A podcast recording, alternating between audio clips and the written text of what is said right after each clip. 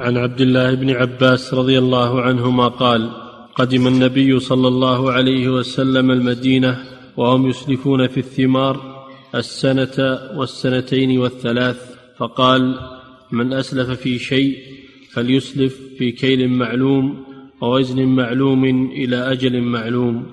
نعم النبي صلى الله عليه وسلم قدم المدينة مهاجرا وكان اهلها أهلها معلوم إنهم أهل زراعه وأهل نخيل وكانوا يحتاجون إلى النقود يحتاجون إلى النقود ليمولوا مزارعهم ونخيلهم وأشجارهم.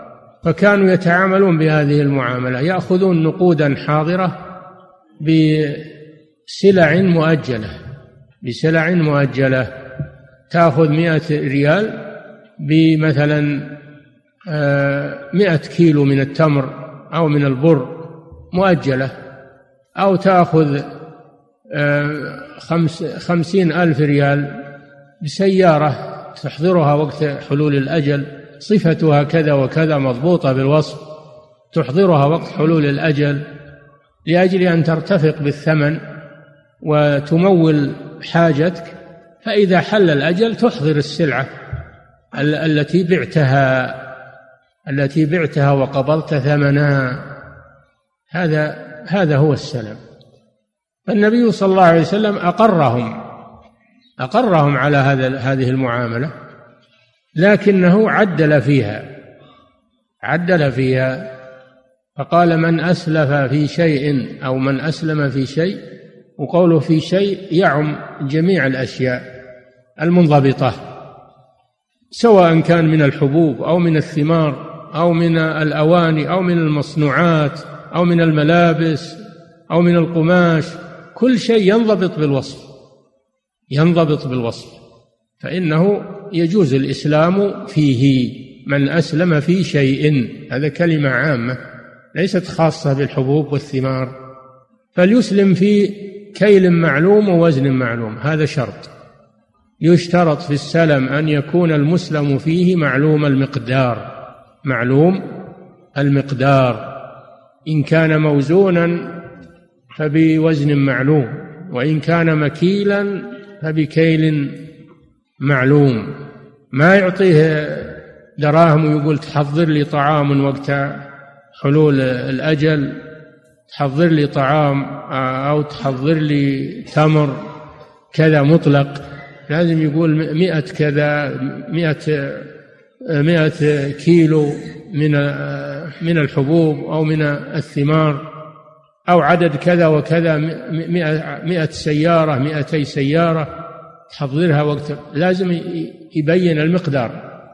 المقدار المسلم فيه ولا يجعل مطلقا لأن هذا مدعاة للاختلاف عند حلول الأجل. فإذا حدد بالمقدار انتهى النزاع. هذا واحد. الشيء الثاني أن يكون الأجل معلوما؟ ما يقول إلى ما الحصاد إلى ما الجداد لأن هذا يختلف الحصاد والجداد. فلا بد أنه يحدد الأجل إلى سنة اثنى عشر شهر إلى سنتين إلى ثلاث سنين.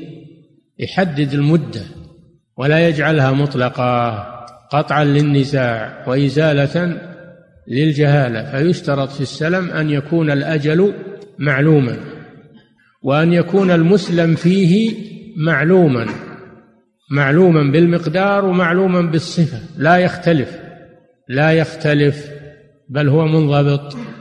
فإذا توافرت هذه الشروط أن يكون المسلم فيه معلوما ومنضبطا بالصفة.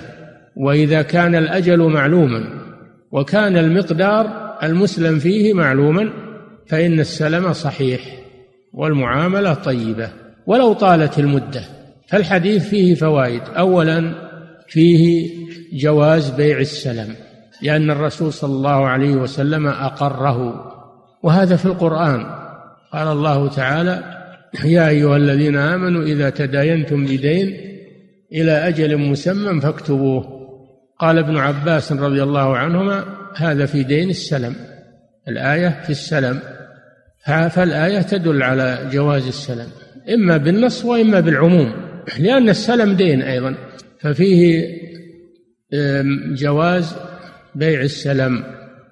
ثالثا فيه أنه لا بد من أن يكون الأجل المؤجل إليه معلوما محددا وأن يكون المقدار المسلم فيه معلوما. وهذا فيه سعة للمسلمين. لو تعاملوا به ما احتاجوا إلى الربا. ما احتاجوا إلى الربا. ولا إلى التورق. اللي فيه خلاف. السلام ما فيه خلاف. تعاقد أنت وياه ويعطيك نقود حاضرة على أنك تحضر له سلعة مؤجلة تنضبط بالوصف ولا يحصل فيها اختلاف. نعم. أحسن الله عليك باب الشروط في البيع. نعم الشروط جمع شرط جمع شرط.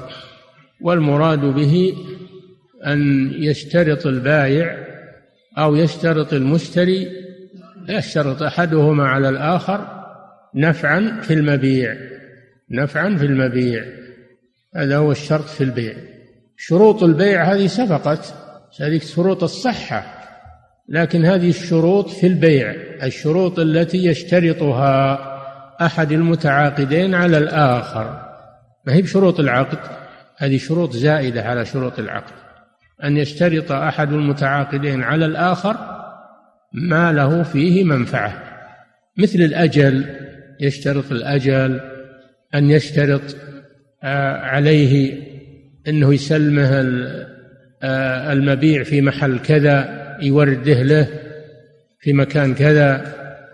يشترط أنه يحمل المبيع ويصله إلى داره. هكذا. المشتري يشترط أن البائع يسلم له الثمن في محل كذا أو من النقود الفلانية أو من العملة الفلانية. النبي صلى الله عليه وسلم يقول المسلمون على شروطهم إلا شرطا أحل حراما أو حرم حلالا. فيجوز البيع والشرط يجوز البيع والشرط والشرطين والثلاثة على الصحيح. بعض العلماء يقول ما يجوز بيع وشرط لأن في حديث نهى عن بيع وشرط لكن هذاك بيع وشرط. إذا باع سلعة بثمن مؤجل وشرط عليه أنه يبيعها عليه وهي مسألة العينة مسألة العينة هذه البيع والشرط. أما الشرط اللي فيه منفعة ولا فيه مضرة فهذا لم ينهى عنه الرسول صلى الله عليه وسلم. بل قال المسلمون على شروطهم إلا شرطا أحل حراما أو حرم حلالا. ويدل عليه هذا الحديث الذي سنقرأه الآن. الذي سنقرأه الآن يدل على جواز البيع والشرط. نعم.